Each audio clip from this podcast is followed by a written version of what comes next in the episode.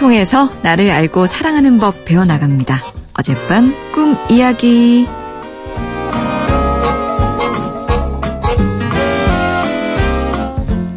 안녕하세요. 저는 부산에서 직장을 다니고 있는 청년입니다.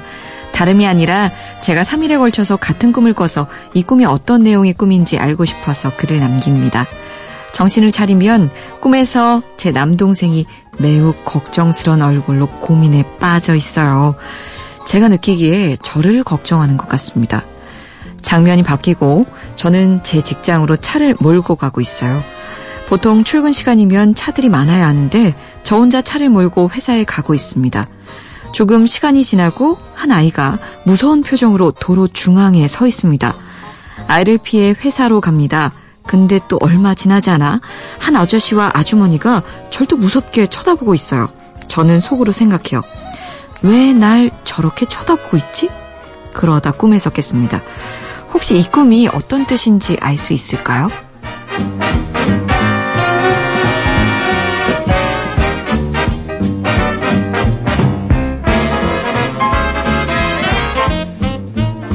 치유상담대학원 대학교 교수이자 꿈 분석가 고혜경 선생님, 안녕하세요. 네, 안녕하세요. 예, 항상 제가 앞에 꿈 사연을 읽고 그 다음에 선생님이 사연을 분석해 주셨는데 오늘부터는 저와 함께 얘기를 나눠볼까 해요. 어떠세요? 이제 덜 우아한 척 해도 될 것 같은데요. 덜 우아한 척이요? 그동안 약간 가식적이었다는 뜻인가요? 가식은 아니고 폼을 좀 잡긴 잡은 것 같아요. 자, 잘 부탁드리고요. 자, 오늘은 3일 내내 같은 악몽을 꾼다는 분의 사연을 소개했어요. 3일 연속 같은 꿈을 꾼다는 거, 그것도 악몽을, 뭔가 좀 심상치 않아 보여요. 심상치 않다 이러면 약간 겁먹잖아요, 그죠? 네. 근데 오히려 무의식이 이 꿈이 얼마나 중요하길래 계속 이렇게 거듭 되풀이해서 나한테 얘기하지? 그러니까 이렇게 받아들이면 네네. 중요하다고 강조해 주는구나. 그렇게 볼 수 있죠. 그러니까 심상치 않다고 느껴져도 이게 뭐 불길하다 그런 것보다 중요한 일이라는 메시지가 있으니까 좀 자세히 살펴봐야겠네요. 악몽이 나쁜 꿈이 아니라고 여러 번 얘기했어요. 네. 악몽은 지금 굉장히 시급한 메시지가 있으니까 잠만 콜콜 자지 말고 정말 일어나서 이거 좀 봐라. 너 큰일 난다. 이 소리거든요. 네네네. 근데 그거를 악몽인 톤을 똑같은 꿈을 거듭 되풀이한다는 거는 절대 이거 그냥 넘기면 안 돼. 네. 아니 저도 한참 성장기에 누군가한테 쫓기는 꿈을 굉장히 많이 꿨거든요. 지금도 스트레스를 많이 받은 날이면은 그런 비슷한 꿈을 꿔요. 근데 저도 그렇지만 뭐 저희 새아침 식구들 중에서도 똑같은 꿈을 되풀이해서 꾸는 분들이 많으실 것 같아요. 근데 그게 악몽이냐 아니냐 일단 그것도 한번 그것도 중요한 문제고요. 그러니까 악몽이 일반적으로 우리가 참 오해가 커요. 이게 네. 나쁜 꿈이야? 불길한 일이 있을까? 이것 때문에 염려한단 말이에요. 그런 게 아니라 사람은 부정적인 톤으로 강조를 하면 훨씬 더 정신을 잘 차리더라. 네. 네, 그 뜻이에요. 그래서 지금 너무너무 중요해서 그냥 넘어가면 안 되거든 할 때는 부정적인 톤으로 악몽인 톤으로 보내주면 사람들이 더 경각심을 갖는다. 네.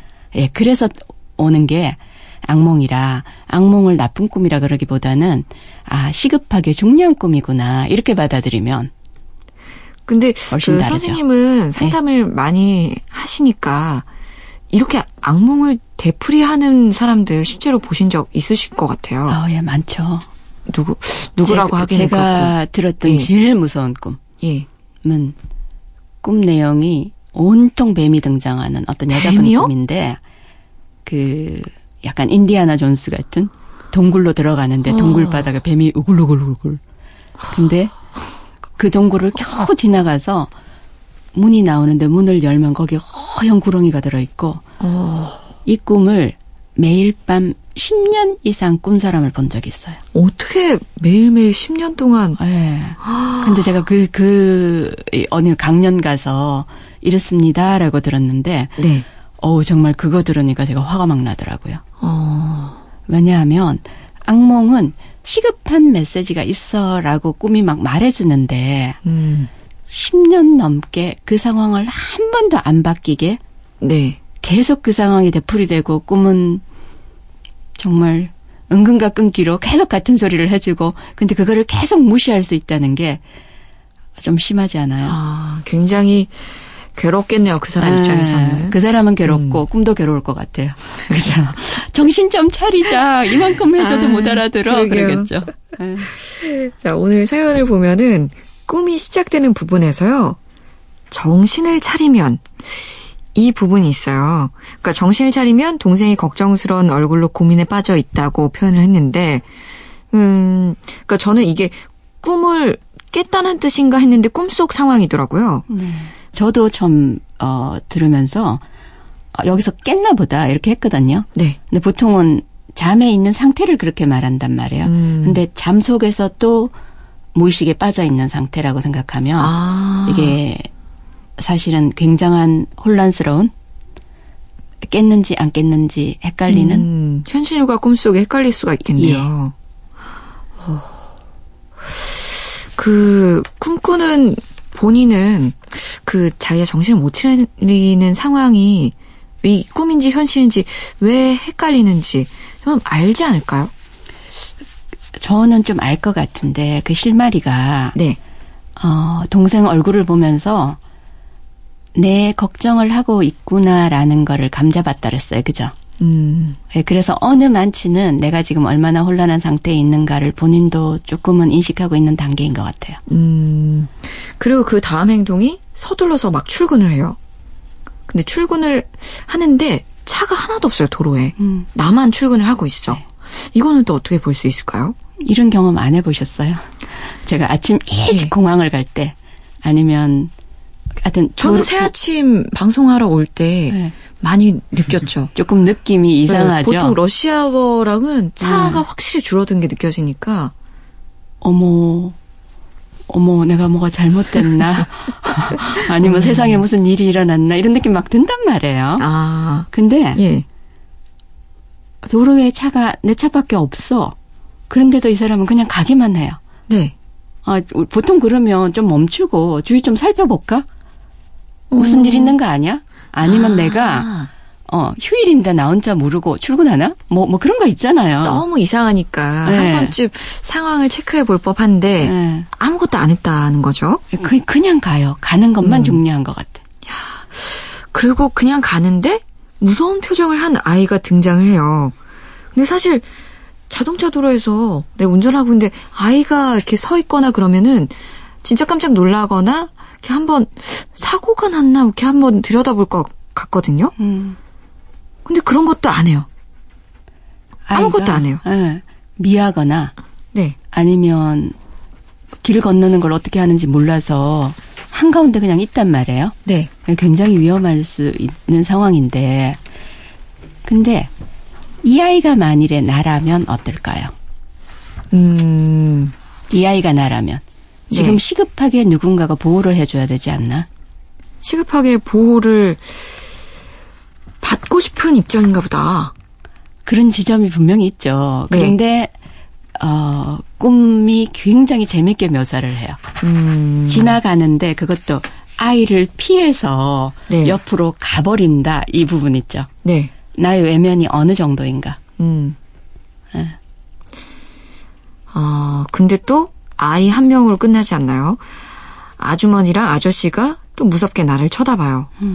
걱정하는 동생도 있고 중앙에 그냥 서 있는 아이도 있고 아저씨 아주머니도 있고 이게 다 왜 등장을 했고 왜 이런 일이 일어나는 걸까요? 이게 제 꿈이면 저는 이 눈빛들 네. 처음에는 염려하는 눈빛이에요. 그러다가 나중에는 화가 나요. 네. 그다음에 무섭게 째려봐요. 막 이런 것들이 나를 멈추게 하려고 모든 방법들을 다 동원을 하는데 난 계속 무시해요. 뭐가 중요한지 사실 우리가 정말 중요한 거를 놓치고 덜 중요한 거에 매달려서 막 갈 때가 있잖아요. 네. 그런 것처럼 아마 어떤 사인을 보내도 주의를 집중하지 않는 이 상황에 대해서 화가 나서 그 사람들이 그렇게 노려볼 것 같아요. 아, 아까 그 고혜경 선생님이 10년 동안 악몽을 꾼 사람도 있다고 얘기했는데 이 사연 주신 분도 만약에 뭔가 상황을 바꾸지 않으면 계속해서 이 꿈을 꾸고 계실 수도 있을 것 같아요. 그럴 수도 있죠. 근데 아마 이 방송 들으시고 그러면 이 꿈에 대해서 내가 이해하는 의식의 정도가 달라져요. 그러면 똑같이 되풀이 되지 않을 거예요. 어떤 변화가 있을 거예요. 그러니까 계속해서 뭔가를 놓치고 있다. 그런 생각이 드는데요. 어떻게 생각하세요? 꽃말이 언제나 내 영혼의 건강과 성장에 훨씬 관심이 많아요.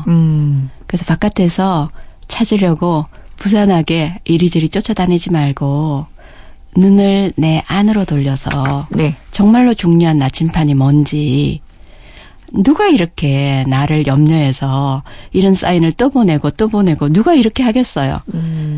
그래서 눈을 안으로 돌려서 꽃말을 좀 듣기만 해도 아마 내가 너무 멀리 세상살이에서 표류하고 다니지 않을 거예요. 아. 이거를 초대로 받아주셨으면 좋겠습니다. 네, 너무 앞만 보지 마시고 정말 내가 뭘 원하는지 마음속의 소리에 더 귀를 기울여 보시는 게 좋을 것 같습니다. 아, 오늘 사연 주신 분께 도움이 됐나 모르겠어요. 고혜경 선생님도 오늘 저랑 처음으로 이렇게 하셨는데 어떠셨어요? 재밌는데요? 다음 시간에도 잘 부탁드립니다. 노래 한 곡 보내드리면서 고혜경 선생님도 보내드릴게요. 베란다 프로젝트의 괜찮아 준비했습니다. 다음 주에 봬요. 네.